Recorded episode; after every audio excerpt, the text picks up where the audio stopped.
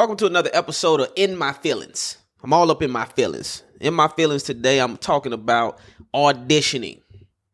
And I'm starting to feel like auditioning is a waste of time.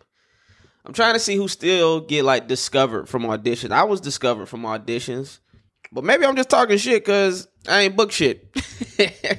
I'm being very selective with what I'm uh, choosing to audition for definitely after MacGyver ended. I was very selective. So 2021, I was like, I ain't really auditioning for nothing. I got tired of they kept sending me auditions to play the best friend again. So I, I did that.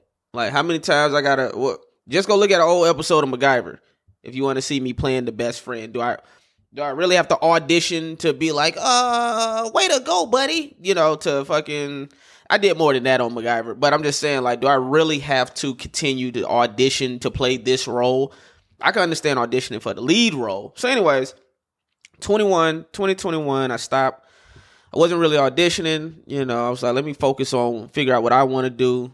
You know, 2022 came. I was like, let me start. Let me start auditioning some mainly because also I have representation, and uh, you know they get in their feelings if you're not auditioning. You know, they're like, who the fuck is this guy? They don't say that to you, but you can tell that's the energy in the rooms um, that they're wondering, well, why you passing on certain stuff? Why why you not auditioning for this? Because it's shit. It's a shit script. It's a shit idea. You know, it's an old premise. It's terrible. You know, you know what's so funny too is like being in Hollywood, you'll pitch an idea and everyone has hesitation, but yet they want you to audition for somebody else terrible fucking idea. But because it's getting made, oh, this is great because it's getting made. It's like, you know, maybe if y'all put that same energy but behind your client shit, you know, maybe your client would have people auditioning for th- their project instead of your client having to audition for other people project. Right? So anyways, part of the reason I started back auditioning is because I'm like, I know deep down they're wondering why the fuck isn't Justin auditioning? So I started auditioning. Some projects is good, some I pass on. But then, you know, when I see who's getting hired, at least where I'm at in my career, you know, because I'm not auditioning for like one line, one lines in a movie.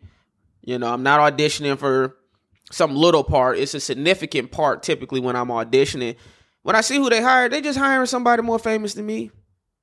You know, they just hiring somebody that got a bigger name than me. May not be more talented. That's definitely usually not the case, for sure. Uh, but they got a little more clout. They was on a, a TV show already, you know, that was more successful. Their name is buzzing in Hollywood more so, you know. So it's like, why the fuck did I audition for this? See, the thing about auditioning is your representation and, you know, producers, they don't give a fuck how much time it took you to, you know, learn the lines and have to go get a friend to record with you. You know, they don't they don't factor in none of that shit. They're like, it comes with the territory, just do it. You know, they're fucking making emails and phone calls all day. Um, I, I guess you know if you have good representation, they're making emails and phone calls. If you got bad representation, which I had one time in my career, they ain't doing shit. You know, but in any case, you know they don't understand the amount of energy and effort it go that goes into doing an audition and when you do an audition and then you don't even, you know, get a call back or you look at Deadline, a Hollywood reporter, and see that they just picked somebody that was more famous than you, it's like, what the fuck? I'm surprised I booked Rush Hour. I'm surprised I booked Rush Hour. That was like an anomaly for an unknown comedian basically to book something of that caliber. Because, you know, originally, you know, T.I. was supposed to play that and then I think an incident happened at one of his concerts, and I'm sure I was cheaper. I'm sure I'm cheaper to hire than T.I., right? I heard T Pain on his podcast said he was supposed to do it, you know, rush hour. So I came along. I had did a CBS diversity showcase, so they remember me from that. CBS diversity showcase is like a industry. It's for industry. Imagine SNL, but only industry people see it. So like they get a bunch of different comedians and you do a bunch of sketches at a theater and a bunch of agents and studio execs and producers and stuff like that. They come out and they're like, mm, I like this person. Mm, that's a funny Negro. so anyways, they remember me from that. So basically, so when it came to rush hour and, and they didn't know who they wanted to hire, I was already in the system somewhat of CBS. But I don't know if I would have just auditioned if I would have if I wasn't in the system somehow. I don't even know if I would have booked that. You know. So I just be feeling like when it comes to these auditions, I'm I don't know, but I hear Tyler Perry say that he's booking people off auditions because he's looking for new people. I'm like, maybe I need to hit up Tyler Perry, but even that, I'm a, I, I don't know if I'm a washed up has been in my 30s. I don't know. My has been, I'm like, I haven't been that successful for me to be a washed up has been. You know, so I, I I'm trying to figure it out. Now I do have stuff in development. You know, I got the half baked two that's coming out. I got TV shows with A-listers attached to it that I'm producing, that I'm developing, that I would be starring in. But that's where I see uh, where my career needs to go. It's like I'm tired of auditioning for people I'm more talented than. Isn't that crazy? That's Hollywood. Auditioning for people you're more talented than. They should be auditioning for me. I should make every person looking at me audition for me. When they looking at my tape, I'm like, let me look at you, look at me as you look at my tape. You know, let me look at you, look at me. and grade your goddamn uh casting um I don't know, grade your casting technique. But it ain't just the casting people. I'm talking about producers. I'm talking about the directors, whoever the hell is in the seat to choose somebody. So I'm I'm like, I don't know. I'm like, our new talent, but I'm looking at these TV shows and I'm like, I guess new talent is still being found.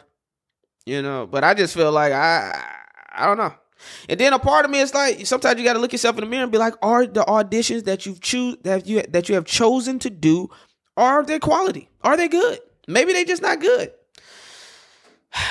I don't do trash, everybody. I just don't. I'm incapable of just doing complete utter trash. I'm incapable. So I said all of that to say my auditions that I'm submitting are good.